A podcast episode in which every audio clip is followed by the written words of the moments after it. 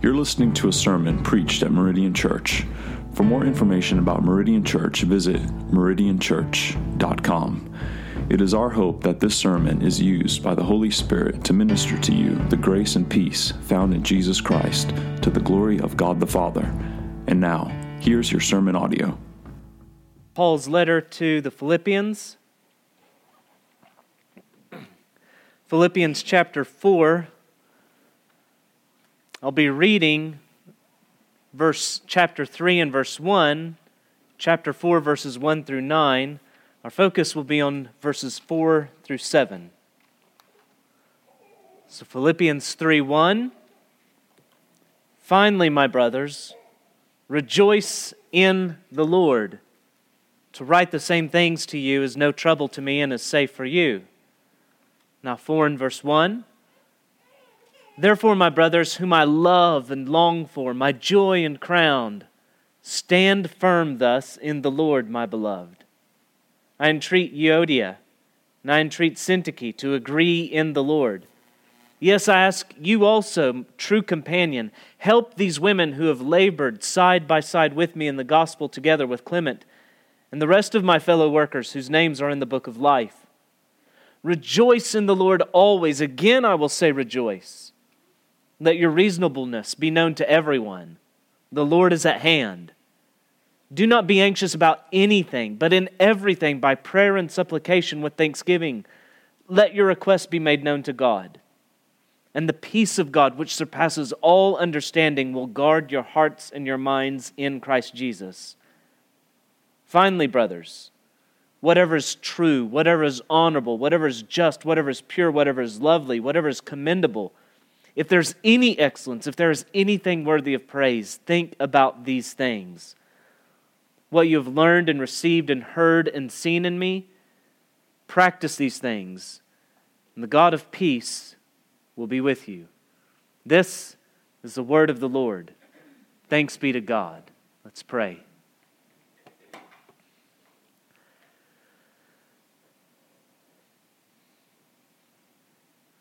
Holy Father, Forgive us that in the folly of sin, we are so ridiculous that we would rather be miserable in our sin than rejoice in you.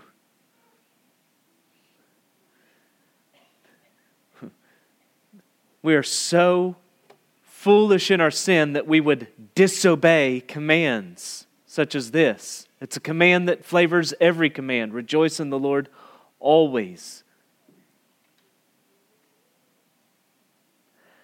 And so grant grace in Christ to see the beauty and wonder of, of all your commands to us, but especially these that we're examining this morning.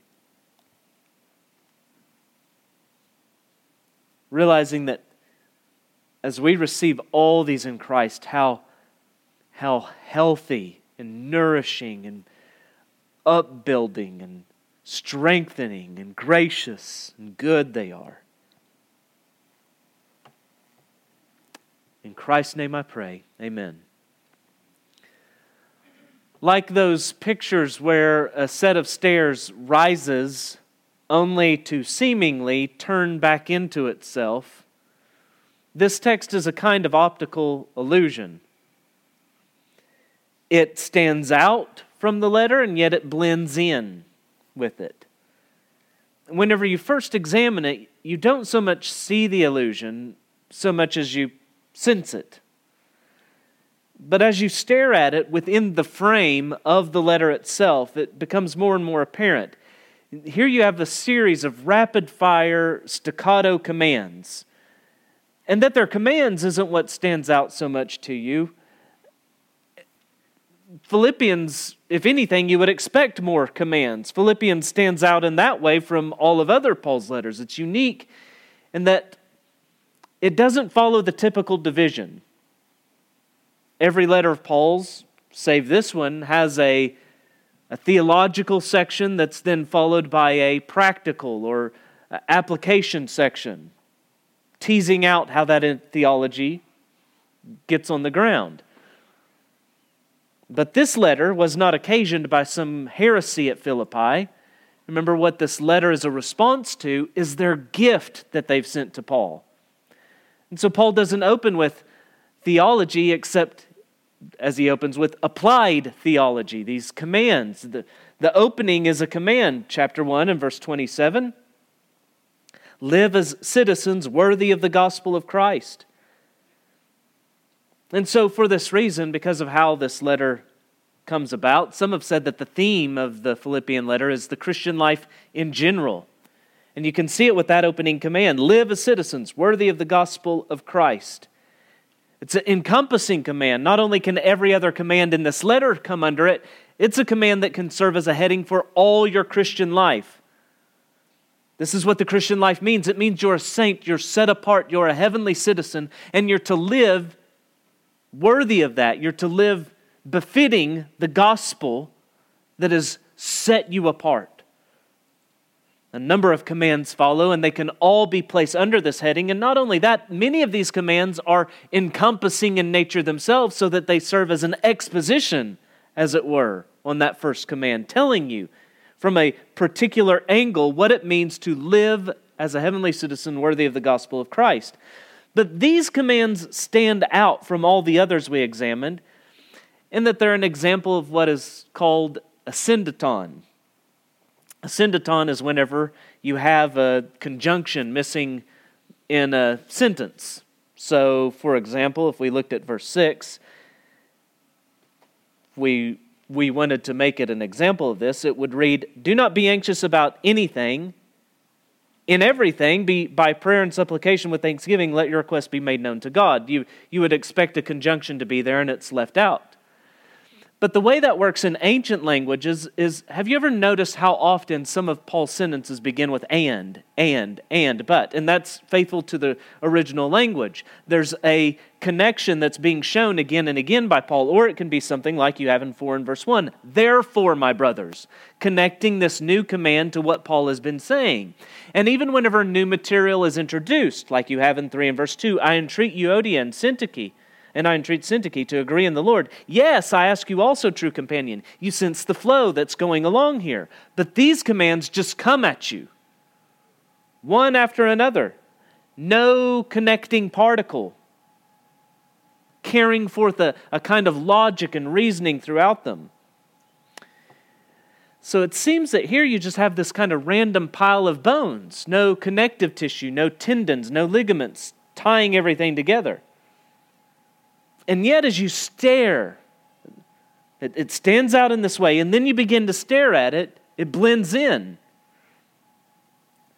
Though there's not an explicit logic binding these commands together, you don't have to look very long, and you can see, you imagine the connective tissue and the tendons and the ligaments that are there. This isn't a random pile of bones. This pile of bones has been chosen and arranged as it is for a reason. I believe what allows you to see all the connections that are there, they're not teased out, but you see them. What allows you to see them is that these commandments are like a pot of stew made up of leftovers. All the elements that have gone into the pot, we've already encountered along the way and they've just accumulated and been thrown on the back burner and allowed to stew, and all the flavors have been allowed to be brought out and, and marinate. And so, whenever you taste these commandments, they taste familiar because you've already been feasting on them. And for that reason, you automatically see the logical connections that are developing here without Paul having to tease them out. Joy peace, unity, humility, thinking of others, thinking and doing, imitation. All of that's here, you see. These commands also, you note, fall into two sets, both of them ending with a peace wish. So, verse 7 the peace of God, which surpasses all understanding, will guard your hearts and your minds in Christ Jesus. Verse 9 the peace of God will be with you. And today we're just going to cover the first set, verses 4 through 7. And the first command we come to is emphatic Rejoice in the Lord always, and again I say, rejoice. He repeats it twice. He not only repeats it twice, whenever he says it the first time, he's already repeating himself. Chapter 3 and verse 1. Finally, my brothers, rejoice in the Lord. To write the same things to you is no trouble to me and is safe for you. And I've argued that whenever Paul says finally there, he really means it. That he's come to his concluding thought that he dwells on at length through these last two chapters. And though there's a, a, a scenic detour, a, a parenthetical statement or two that comes along the way, this remains the concluding thought in Paul's mind. And it's not only the concluding thought, but whenever Paul says, to write the same things to you is no trouble to me and is safe for you, I believe Paul is telling us, I've been writing about this already. This not only a final point then, it's been a recurring point. Chapter 2 and verse 14 do all things without grumbling or disputing. And so, whenever Paul says, rejoice in the Lord, he simply turned the coin for you to see the other side. He goes on to say, even if I'm to be poured out as a drink offering upon the sacrificial offering of your faith, I'm glad and rejoice with you all. Likewise, you also should be glad and rejoice with me. 217 and 18. And long before Paul commanded joy in any way in this letter, he's been commending joy throughout this letter with his life. 1 in verse 3, he speaks of making his prayers for them with joy. He rejoices in the proclamation of the gospel, even be it by those with false motives, so long as it's the true gospel that's being preached in 118. He resolves to rejoice, anticipating the gospel work that lies ahead, 118 and 19. And part of that gospel work is his hope to be with the Philippians, and he wants to be with them, he says, for their joy and progress in the faith. 125. Chapter 4 and verse 1, he speaks of them as being his joy. So this command is emphatic, so much so that many have argued that joy is the theme of the letter. But it's not only emphatic, it is extensive. We are to rejoice in the Lord always.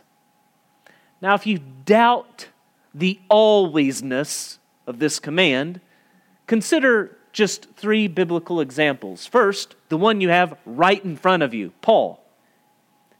He's not writing this from a cush, leisurely position. He's in prison. And though he expects to be released, he is not certain of it. It could go either way. And he said, I've learned to be content whatever state I'm in. He rejoices. How can he rejoice? Well, he tells you, I know that whatever's happened has served to advance the gospel. 1 in verse 12. He rejoices in the Lord. Or consider Job. After his oxen, donkeys, camels, sheep, servants, and children are either consumed carried away, or killed, we read Job arose and tore his robe, shaved his head, fell on the ground and worshiped. And he said, Naked I came from my mother's womb, and naked I shall return. Yahweh gave, Yahweh has taken away. Blessed be the name of Yahweh. In all this, Job did not sin or charge God with wrong. Now, the atmosphere wasn't jovial, it wasn't chipper, it wasn't light. But I don't know how to describe what Job did other than to say, whenever he worshiped God, he was rejoicing in the Lord. He had nothing else to rejoice in whenever he expressed this praise. Or third, though our Lord trembled at the thought of draining the cup of the Father's wrath against our sins down to the dregs. Yet we also must own the truth that Philippians tells us, or excuse me, Hebrews tells us when it calls for us to look to Jesus, the founder and perfecter of our faith, who, for the joy that was set before him, endured the cross, despising the shame, and is seated at the right hand of God the Father. Hebrews 12. Our Lord always obeyed this always command. And let that teach you something about the complexity, the diversity with which this command, as it's obeyed, can present itself. Whenever Jesus wept over Jerusalem, it was an expression that his joy was in the Lord. Whenever he drove out the money changers and was angry, his anger was an expression of his joy being in the Lord.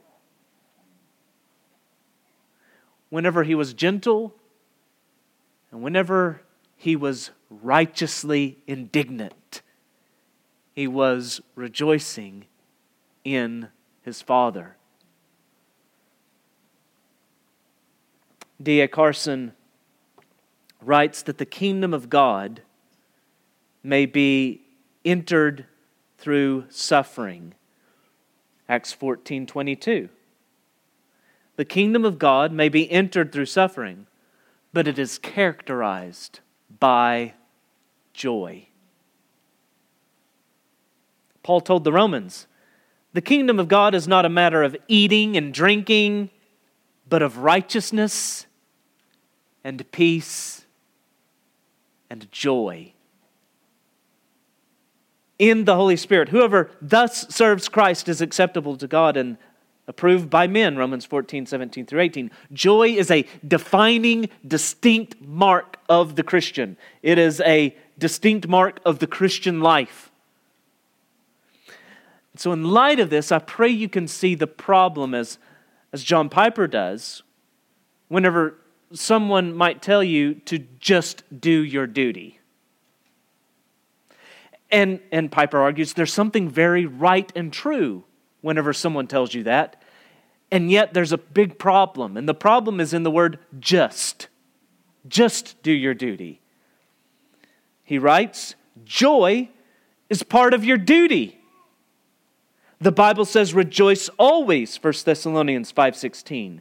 And in regard to the duty of giving, it says God loves a cheerful giver, 2 Corinthians 9 7. In regard to the duty of service, it says serve the Lord with gladness, Psalm 102. In regard to the duty of mercy, it says do it with cheerfulness, Romans 12 8. The duty of mercy. In regard to the duty of afflictions, it says count it all joy, James 1 2. We simply water down the divine command when we call someone to half their duty. This command to rejoice in the Lord always is akin to the command to love Yahweh your God with all your heart, with all your soul, with all your mind. Love God with all, rejoice in the Lord always. It's extensive. And so you see, once again, we come then to an encompassing command. The Westminster Shorter Catechism says that the chief end of man is to glorify God and enjoy Him forever. Piper has argued that we do no violence to the catechism. Indeed, we bring out the intent of the authors. If we would modify it to say that the chief end of man is to glorify God by enjoying Him forever. And for support in this, he calls on his hero, Jonathan Edwards, frequently. Edwards will demonstrate the encompassing nature for us of this command by showing how essential it is to glorifying God. He writes, God is glorified within himself. So within the Trinity, he says, God glorifies himself in these two ways. One, by appearing to himself in his own perfect idea of himself or in his Son, who is the brightness of his glory. So, one way God is glorified within the Trinity is how the members of the Trinity reflect the glory of the Trinity. And then he goes on by enjoying and delighting in himself by flowing forth in infinite delight towards himself or in his Holy Spirit. So, uh, Edwards' Trinitarian picture of the joy of God is that God beholds his own image, as it were, in the Son. And then the delight that he has in that image of himself is expressed via the Holy Spirit. The person of the Spirit is an expression of the joy that the Father has in the Son. So God glorifies himself so God glorifies himself toward the creatures also in two ways. One, by appearing to their understanding, two, in communicating himself to their hearts and in their rejoicing and delighting in and enjoying the manifestations which he makes of himself. God is glorified not only by his glories being seen, but by its being rejoiced in. When those who see it delight in it, God is more glorified than if they only see it. His glory is then received by the whole soul both by the understanding and the heart. God made the world that he might communicate and the creature receive his glory, and that it might be received both by the mind and heart. He that testifies his idea of God's glory doesn't glorify God so much as he that testifies also his approbation of it and his delight in it. Rejoice in the Lord always. It's emphatic, it is extensive, and it is encompassing because God is most glorified whenever we are most satisfied in Him. How do you do that this side of glory? In the face of cur- the curse, in face of our sin, in the face of our sin as part of the curse, being given over to it and, and it having such effects upon humanity, how do you obey this command? And the answer is right before us, and it's so simple. The command here is not simply rejoice. The command is rejoice in the Lord. You're not being asked to rejoice as you look out and you see the holocaust of abortion. You're not being asked to rejoice as you look out you see wars hatred, violence.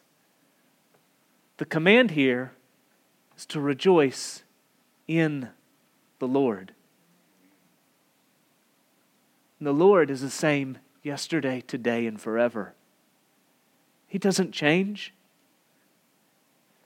Mourn tragedies. Weep over your sins.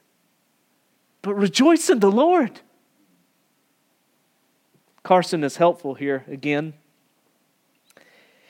He says, in one sense, this injunction is so self evidently right that it's embarrassing that we should have to be reminded of it. Surely all redeemed men and women will want to rejoice in the Lord. Our sins have been forgiven. If you, and again, remember, Paul is writing to those who are saints in Christ. They are in the Lord. And if you're in that position, Paul is telling you, this should be your stance joy. If you find this always hard, because of our sinful mess, it often is hard.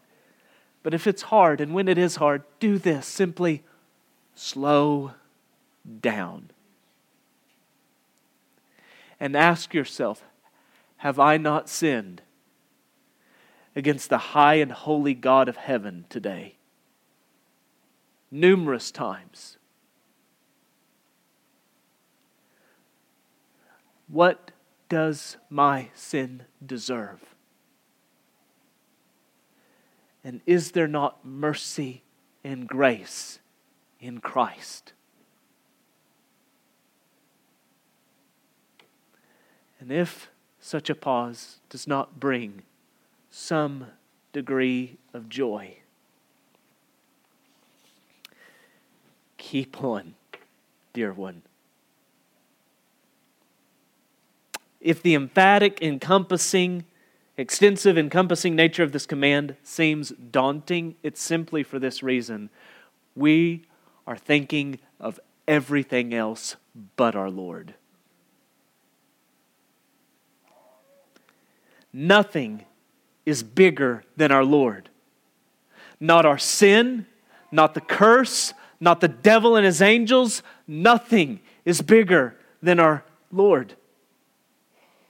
Rejoice in him. In him you will find both the source and the object for eternal and everlasting joy. In between Paul's two commands to rejoice in the Lord 3 1 and 4 4. In between those, we had a command to agree in the Lord. Rejoice in the Lord, agree in the Lord. And now, sandwiching this command to rejoice in the Lord always, we have a command to agree in the Lord and this command that follows it let your reasonableness be known to everyone. So, joy sandwiches the commands to get along, and the command to get along is sandwiched by uh, the commands to get along sandwich this command to rejoice. And if you're not seeing the connection that's here clearly yet, reflect on this word reasonable for a bit. It's most often translated gentle or gentleness. You really get a sense of what this word means by the company that it keeps and the company it, it eschews. So it's for the company it keeps. Listen to Titus 1 1 and 2.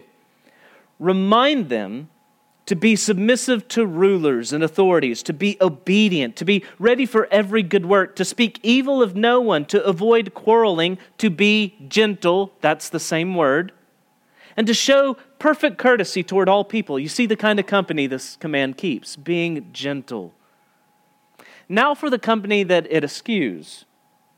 Paul instructs Timothy that elders are not to be violent, but, same word, gentle. Titus, uh, 1 Timothy 3 3. Not violent, but gentle. And so, can you see why the ESV in this instance, I think gentleness would be the better translation still, but nonetheless, the ESV does do you a service in bringing out something of the idea of this word whenever it says reasonable. Can you see why it chose it?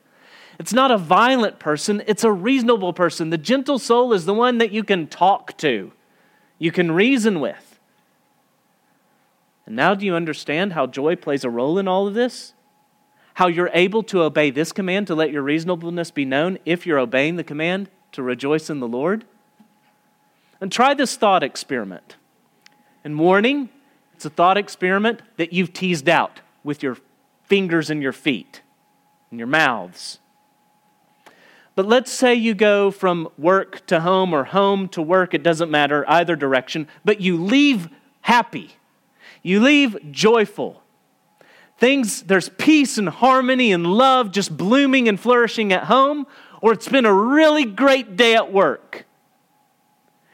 And you come home or you go to work. And the thing is, you have to deal with people irate, irritable, unreasonable, sinners. Either way you go. But is it not much easier to deal with them and be reasonable and gentle if it's been a good day, if you're leaving a good place?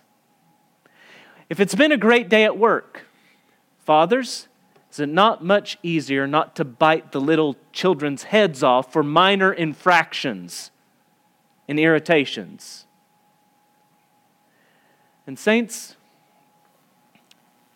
we have the grace that's found in Christ so that we can rejoice in the Lord always, such that this joy is to permeate all of our life, and our reasonableness can then be known to everyone.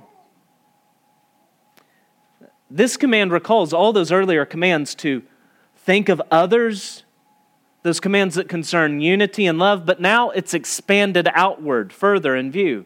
Let your reasonableness be known to everyone, your gentleness be known to everyone. And then you have this phrase, the Lord is at hand. And whenever you look at this, as far as understanding what it means, the most important thing is easily escapable here. So you have it in the ESV. I'll tell you the most important thing in understanding that phrase is the semicolon.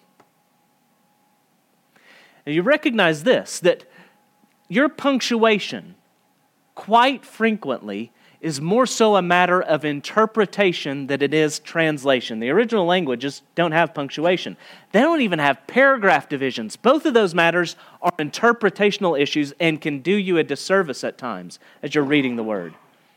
And so the question is the Lord is at hand. Does that go to verse 5 or does it go to verse 6? You read different translations, they have it different ways. And here's the conundrum which way it goes in my opinion, depends on what it means. And what it means depends on which way it goes. So, the Lord is at hand can be a reference to the return of our Lord. And if that's the case, I believe it goes back to verse 5. Let your reasonableness be known to everyone. The Lord is at hand. Do you see the implication? God is coming and live in light of that. It begins to taste like live as heavenly citizens worthy of the gospel of Christ. You're a heavenly citizen. The Lord is returning. Let your reasonableness be known to everyone. Or it could have the sense of God is present, the Lord is at hand, such as we see in Psalm 145 18. The Lord is near. Yahweh is near to all who call on him, to all who call on him in truth. And if that's the sense, that's the idea, then it goes forward to verse 6 clearly. The Lord is at hand. Do not be anxious, but let your request be made known to God. Both are true. But which one is it? Well, I don't think we can be certain, but I think the ESV punctuation is the better interpretation. I think the New American Standard does a better job of translation in that it just makes it its own sentence. The Lord is at hand, period. The problem is the New American Standard, by its paragraph divisions, makes you think that the Lord is at hand goes back to verse 5, you see. The better translation would be the Lord is at hand and just have it hang out there all by itself and leave it to you to figure out which way does it go. Anyhow, the next command we go from reasonableness before men to request before God. Let your reasonableness be known to men, let your requests be made known to God. But this command is joined together. Not to be anxious, we are to be prayerful. Do not be anxious about anything. You see the connective tissue again? Don't be anxious about anything. Rejoice always. And if you do that, will not your reasonableness be known to everyone? If you just obeyed those two kind of commands, those two commands. And this command is extensive. Do not be anxious about anything. And I think the first thing our dark little sinful hearts do whenever they hear that command is begin to think of all kinds of legitimate concerns as excuses for our illegitimate worries. Paul speaks of his anxiety for the churches in 2 Corinthians 11 28. The same word in the original language is used, to, as, is used with the idea of concerns or anxiety. And ha- the context is going to determine which way you're to understand that. Is this a legitimate concern or a illegitimate worry? But just because the same word can mean anxiety or concern does not mean that we should conflate the two ideas any more than the word person can refer to someone who is male or female. But just because that's so, we don't want to conflate the ideas of male and female and make them the same thing. So we read this command and we may think of mental disorders, chemical imbalances, seasons and life, and high stress situations that one can encounter. And I don't deny any of those things. It's simply that we need to speak. I want to speak in this regard. Your first action should not be to think of excuses in obeying this command, but to take responsibility to obey as much of it as you can. Medication might be needed, not desired, mind you, needed. But you should only want to take it to liberate you to take responsibility for as much as you can. The tricky thing about this sin, and it's true of all sins, it just gets cloaked in this matter. The tricky thing about the sin is that it's so uh, uh, often um, exacerbated by, started by, accompanied by other sins.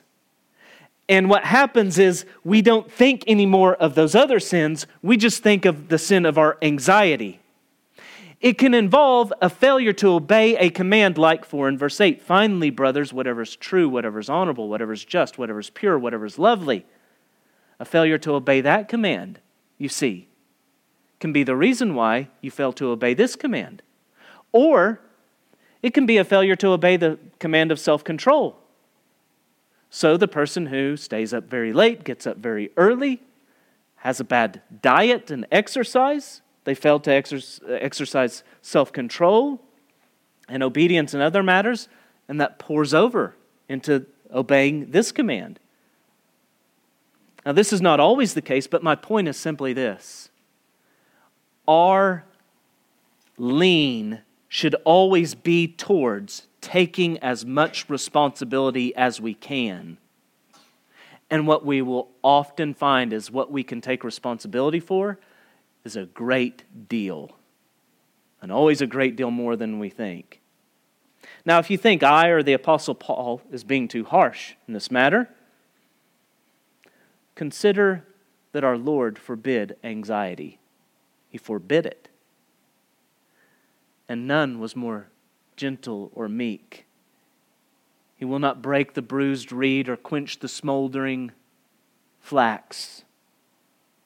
His words from the Sermon on the Mount on this subject are worthy of being quoted in full. I tell you, therefore, do not be anxious about your life, what you will eat or what you will drink, nor about your body, what you will put on. Is not life more than food, and the body more than clothing? Look at the birds of the air. They neither sow nor reap nor gather into barns, and yet your heavenly Father feeds them. Are you not of more value than they?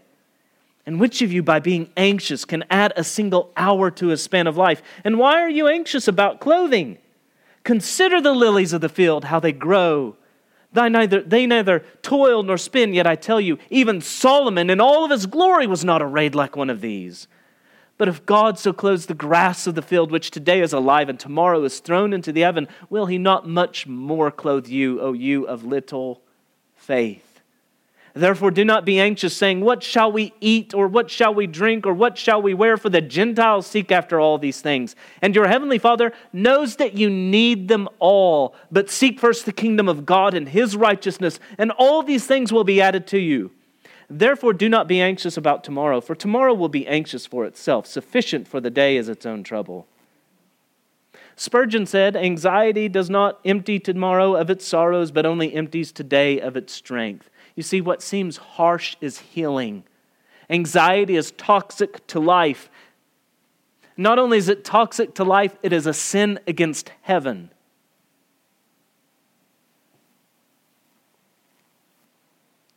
Our God is worthy of all of our faith and all of our joy. And anxiety stands against God in both on both counts. We're not to be anxious, we're told, but to be prayerful. Anxiety looks at our troubles as big in light of our small self. And that is where humanity stands, and humanity should know nothing but anxiety outside the Lord. But these commands comes to us as we are saints in Christ. And so prayer looks at our troubles as small in comparison to our big God. Anxiety looks at sin, the curse, it looks at all creation through the lens of self rather than the lens of the Lord.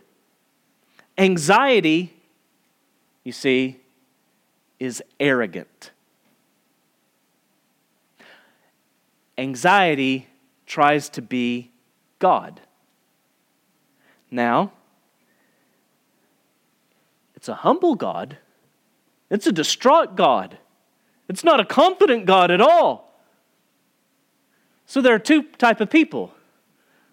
The prideful think that pride in one way shows itself in confidence. They think they're God and they're delusional that they can actually hold it all together. And then there are the anxious. They're trying to be God just as much but they realize they can't hold it all together. And it says, unless I can hold it all together, there will not be peace. Anxiety is humility misplaced and morphed into the prideful sin of self reliance. Or rather, we should say, it's self reliance dressed up, cloaked in faux humility. Paul Miller demonstrates the connection between prayer and anxiety well, writing, What does an unused prayer link look like? And he's saying life is meant to drive you to prayer. There are things that are meant to link you up to God in prayer. What does an unused prayer link look like? He answers anxiety. Instead of connecting with God, our, fear, our spirits fly around like severed power lines, destroying everything they touch. Anxiety wants to be God, but lacks God's wisdom, power, or knowledge. A godlike stance without godlike character and ability is pure tension. Because anxiety is self on its own, it tries to get control. It is unable to relax in the face of chaos. Once one problem is solved, the next in line stands up, steps up. The new one looms so large we forget the last deliverance. Life as a creature, life as not God, means you need. You desperately need, but this need not be cause for anxiety. And the reason is you're in Christ, you're in the Lord, you're in this place where you can rejoice. Now, in case the link between uh, don't be anxious but pray means not praying with anxiety, like uh, turning your prayer into just an, an anxiety ventilation place. In case that's not clear, you're told to offer up these prayers with thanksgiving. You're coming in Christ before a benevolent, generous, sovereign, omnipotent, wise, good Heavenly Father. You're coming to that Heavenly Father in Christ, clothed in His righteousness, gripping onto Christ, whom we're told God's every promise is yes and amen in Him. And you're coming to your Heavenly Father through Christ by the Spirit who has put you in union with Christ. You come to a Father who is more ready to give than you are to ask. You come to your Heavenly Father who gave His only begotten Son.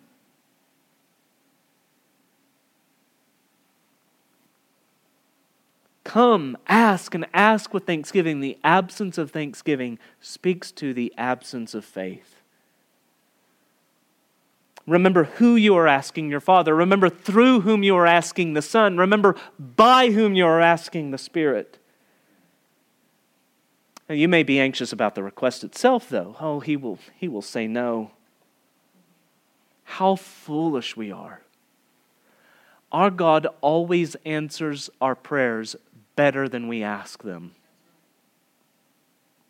In one sense, we can say God's answer to our every prayer is yes. It is yes to what is best for us in His being glorified and magnified. Jesus taught us ask and it will be given to you, seek and you will find, knock and it will be open to you. For everyone who asks receives, and the one who seeks finds, and to the one who knocks it will be open. Or which one of you, if a son asks him for bread, will give him a stone? Or if he asks for a fish, we'll give him a serpent? If you then, who are evil, know how to give good gifts to your children, how much more will your Father who is in heaven give good things to those who ask him? Or Jesus told his disciples in John 16, Truly, truly, I say to you, whatever you ask of the Father in my name, he will give it to you. Until now, you have asked nothing in my name. Ask and you will receive, that your joy may be full. The promise is that the Father will give us whatever we ask in Jesus' name. And so the first thing that curbs this from going sideways into Prosperityville is that you reckon, what can I ask in faith, confidence in Jesus' name? But let's approach it from that other angle. Ask these things that your joy may be full. Let's approach it from the angle of our text. We're to rejoice in the Lord always. That includes whenever we're offering up whatever petitions concerning these things that would cause us anxiety if we allowed them to go free. So we're reining them in. We're wanting to obey this command to rejoice in the Lord always, offering up this petition with thanksgiving. If you come, you see how this reins in your petitions? Perhaps the reason why we don't want to let our requests be made known to God as we're commanded here is because we don't want to rub our idolatry in His face. Because the petition would not be an expression of rejoicing in the Lord, but of rejoicing in something else. If we fail to obey this command to, re- to let our request be made known to God, I think it speaks to a failure that's already happened in rejoicing in the Lord always. And then the cycle perpetuates. So that because of our anxiety and lack of faith, we're not rejoicing in the Lord. And then because we're not rejoicing in the Lord, we don't offer up our petitions. And because we're not offering up our petitions, we're bound up in our anxiety and belief.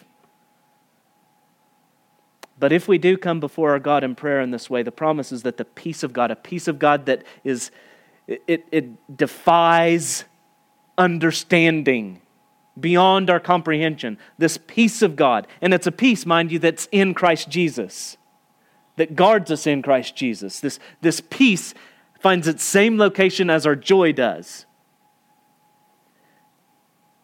If we pray in this way, this peace will guard our hearts and minds. It's a militant peace.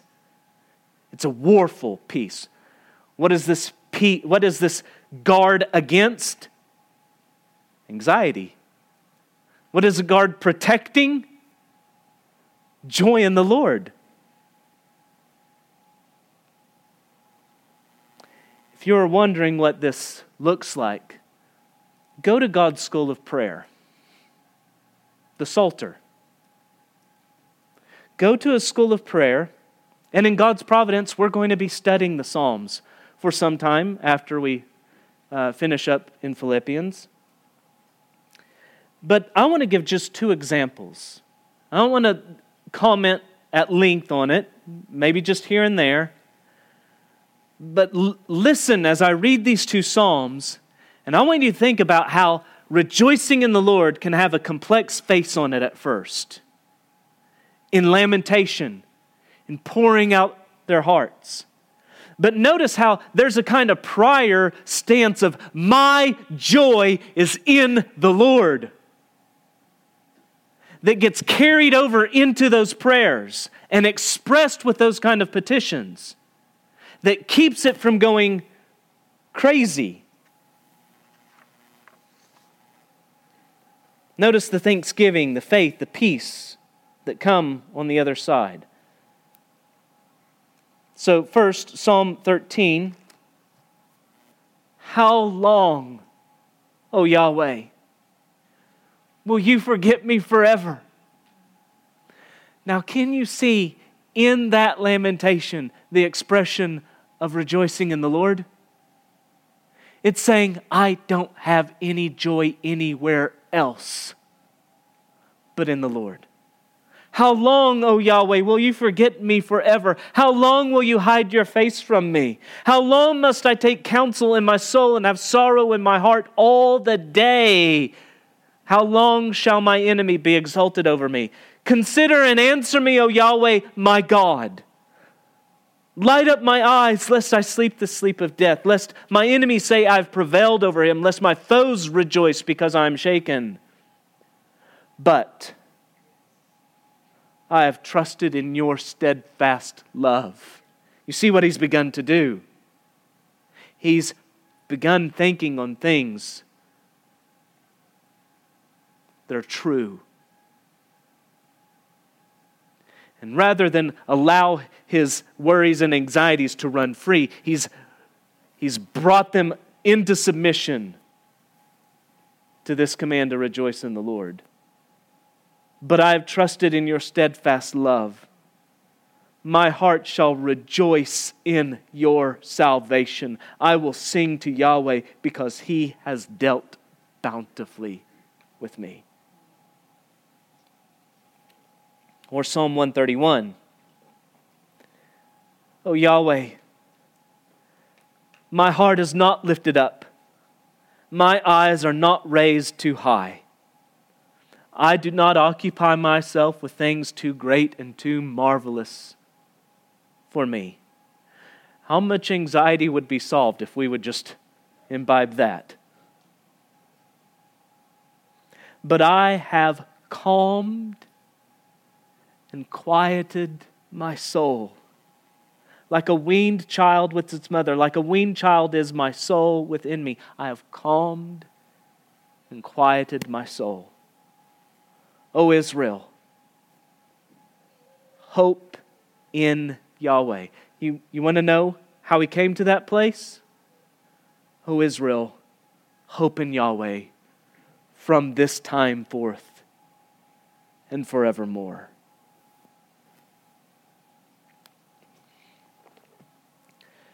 Rejoice in the Lord always, and again I will say, rejoice. Let your reasonableness be known to everyone. The Lord is at hand. Do not be anxious about anything, but in everything, by prayer and supplication, with thanksgiving, let your requests be made known to God. And the peace of God, which surpasses all understanding, will guard your hearts and your minds in Christ Jesus. It's hard not to imagine the connective tissue between all these bones. And it's left to you to make that imaginary picture real. Put tendons and muscle and flesh to these commands. Make the connection between these bones with your very lives. Let's pray.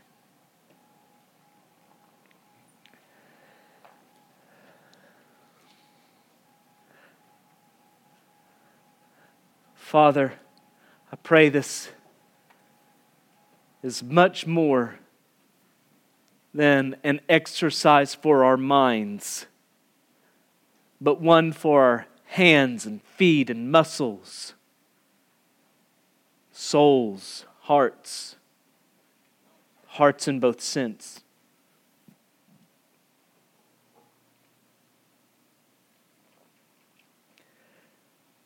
Father, Praise be to you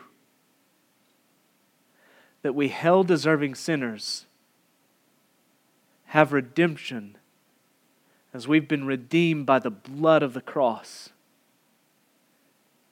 We come to you in Jesus' name and by the Spirit.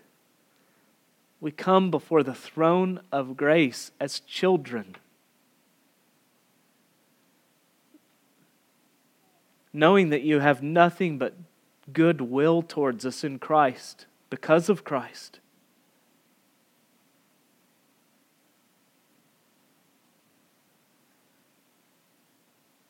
Left to ourselves, we could not obey these commands, but you tell us to work out our salvation with fear and trembling because you are at work in us both to will and to do your good pleasure. We can rejoice in the Lord because we're in the Lord and by the Lord, through the Lord and for the Lord. We have, we have everything we need.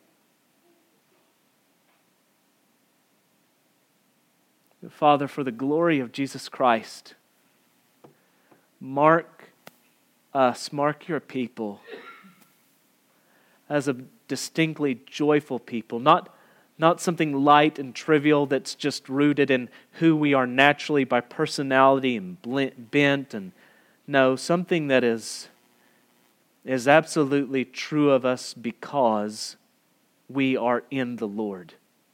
We are in Christ. Don't allow us to lose sight of that by trivial concerns and allow us to testify that before the world so that they might see it in us. In the strong name of Jesus, we pray this. Amen. Thank you for listening to this sermon audio from Meridian Church. Please feel free to share this resource with others. We only ask that you do not alter the content in any way. Again, you can find more resources at meridianchurch.com.